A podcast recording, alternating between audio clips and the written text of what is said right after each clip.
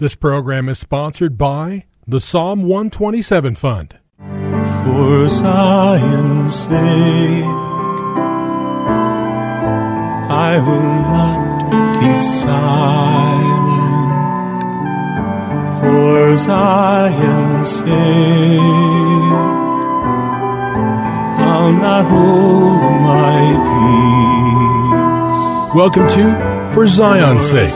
Isaiah sixty-two one is taken directly out of the Hebrew Scriptures when the prophet Isaiah declared, "For Zion's sake I will not keep silent, and for Jerusalem's sake I will not keep quiet, until her righteousness goes forth like brightness, and her salvation like a torch that is burning." Your hosts for the program are Shelley and June Volk, Jewish believers burdened to see Jew and Gentile become one. Believers strengthened in their faith and for their Jewish kinsmen to come to the saving knowledge of Jesus as the Messiah, the Son of God. Bless the Lord. Good evening to you and welcome to For Zion's Sake. We thank you for joining us. We're the Volks. My name is Shelley. And my name is June. Hi, everyone. It's good to be with you as we continue what was started on Monday evening. We're talking about pleasing God. We see in John chapter eight, verse twenty-nine, the words of Jesus, "I do always those things that please him." And we mentioned on re- recent programs that we will say, well, that's Jesus, but what about me? And we're talking about the fact that this is something that we could partake in, that we can live a life that pleases God all the time. And I want to point your attention to Second Peter chapter one, verses two and four, which says that by the promises of God, he has granted us to become partakers of his divine nature. And part of the divine nature that Jesus demonstrated was that he always does those things that please him. We saw in Psalm one forty-nine, verse four, the word says the Lord takes pleasure in his people. We know at Jesus' baptism, the word out of heaven came, and God said, "This is my beloved Son in whom I am well pleased." And we asked that, and we I ask it again today. How would you like to hear those words spoken about you? This is my beloved Son. This is my beloved daughter in whom I'm well pleased. We read, yeah, Journey, go ahead. What's important to remember, Shelley, is Jesus told our people, you must be born yes. again. And when we give the Lord our heart and ask him to come in and forgive us for our sins and to guide us and to live his life in and through us, we can be pleasing to God, because Jesus lived without sin in the flesh, and his resurrected life comes in to everyone who's born again. Amen. Colossians one, nine and ten, Paul prayed for the Colossians to be filled with the knowledge of his will in all spiritual wisdom and understanding, so that you may walk in a manner worthy of the Lord. Why? So we can please him in all respects. That's powerful, Junie. We spoke about the definition of the Hebrew word, and the definition in English really says this: it is a strong positive attraction for something or someone that brings forth involvement. So this is not something to just talk about. This is a way to live by pleasing God always. Some translations, instead of pleasing, speaks about desire, delight to find pleasure in, or acceptance. And we've been going through biblical ways to please the Lord. We talked about obedience. There's no way we can please the Lord without obeying his word. We read from First John three, verses twenty-one and twenty-two. Another way to please God is by doing his will. How often have we read the Lord's Prayer? Thy kingdom come, thy will be done on earth as it is in heaven. We read what David said, I delight to do thy will. And um, when Paul was preaching in the synagogue in Antioch, he declared that God raised up David to be a king, a man after my own heart who will do my will. So we ask ourselves and we, we ask our listeners, is that your heart? Is your heart to do the will of God? Because if it is, you will be pleasing him. And you know, Shelley, as you were reading that, the thought came to me of Jesus's um, sweating blood in the... Uh, uh, You're talking about the, Gethsemane? The, mm-hmm, the Garden of Gethsemane, the Olive Garden.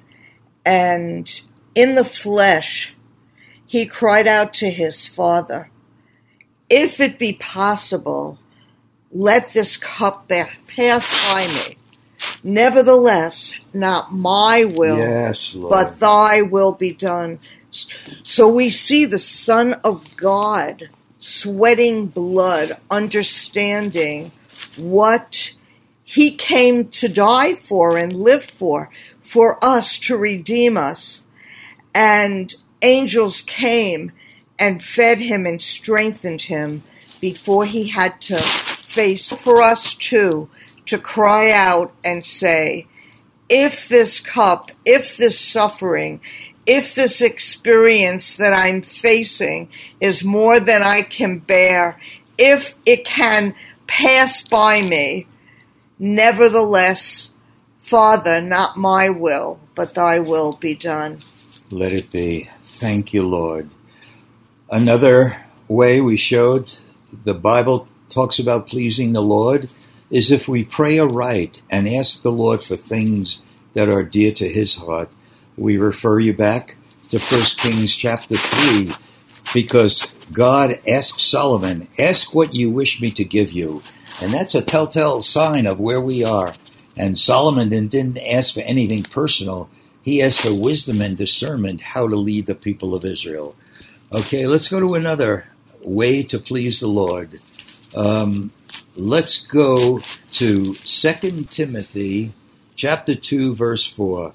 It says, we are, we as believers are in the, I'm sorry, I, I want to give you an example, but first I want to get to the scripture. Second Timothy two four, forgive me, let me just get my verse right. All right, if you have your Bibles with you, Second Timothy two four reads as follows.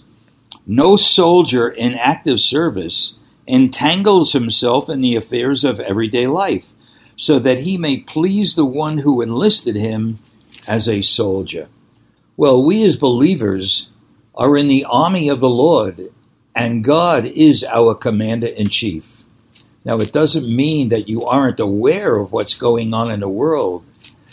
We need to keep in mind that First John five nineteen says, we know that we are of God, and the whole world lies in the power of the evil one.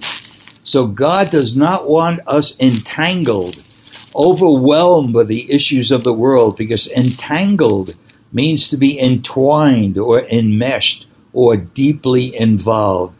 I think, Judy, when we were young, before the Lord, before we knew the Lord, we knew uh, sports figures, we knew who were actors and actresses in Hollywood.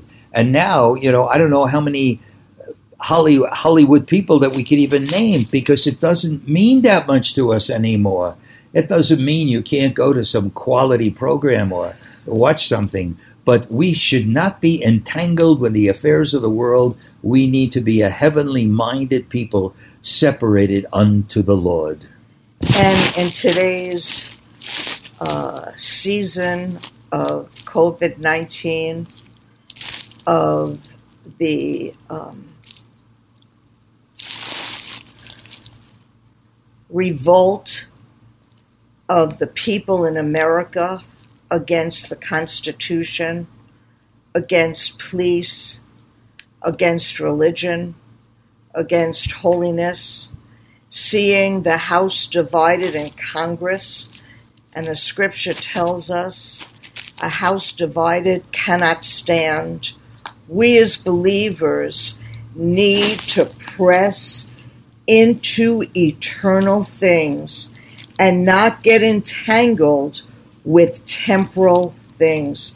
And the only way we can do that, Shelley, is to cry out for the Spirit of God to open the eyes of our understanding, that we might be his witnesses in this dark age. Yes, and Lord. It will be more fierce, but to know that the weapons of our warfare are not carnal, but they are mighty to the tearing down of strongholds. So we can actually live without fear, without anxiety, without worrying about tomorrow, because God's life in us will give us the faith and will give us the wisdom to live in the Spirit and be pleasing to God. Amen.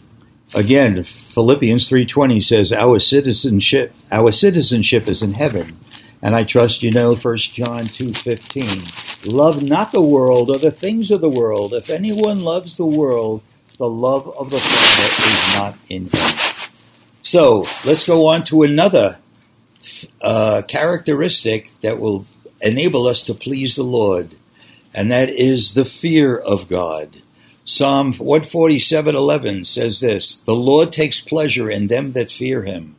The first time fear is mentioned in Scripture occurred when Abraham was about to offer his son Isaac as an offering to God. And the angel of the Lord said to him in Genesis chapter twenty-two, verse twelve, do not stretch out your hand against the lad and do nothing to him.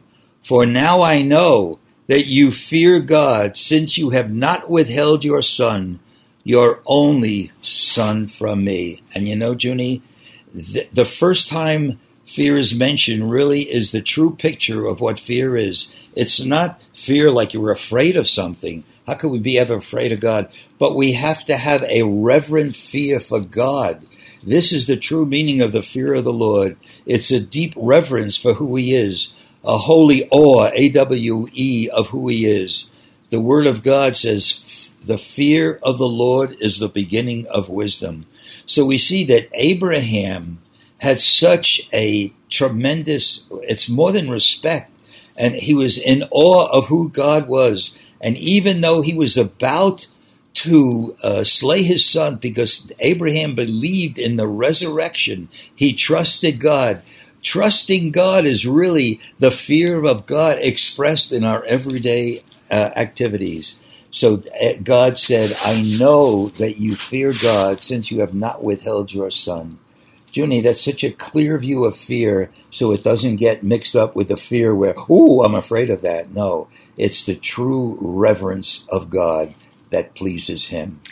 God had asked Abram to give up his son. Yes. Which was the promise of God. Yes, yes. Powerful. Father, we thank you, Lord. Thank you, Lord. May we live in the fear, the aw- awesome reverence of who you and are. And obedience, And Father. Obey you and respect yes. you and do all things that please you. Always, Thank you, Lord. Lord, because the fear of the Lord is the beginning of wisdom. Hallelujah. We pray this in Jesus' name. Amen. Amen. Thank you for joining us this evening. If you would like to get in touch with Shelley and June, you can write to them at P O. Box seventeen eighty-four, Scottsdale, Arizona eight five two five two. That's P O. Box seventeen eighty-four, Scottsdale, Arizona eight five two five two. And you can also contact them on their website, Shelley and June Volk dot com. That's Shelley and June Volk dot com. Until next time, the Lord bless thee and keep thee. The Lord make his face to shine upon thee, and be gracious unto thee. The Lord lift up his countenance upon thee, and give thee peace. This program was sponsored by the Psalm one twenty-seven Fund.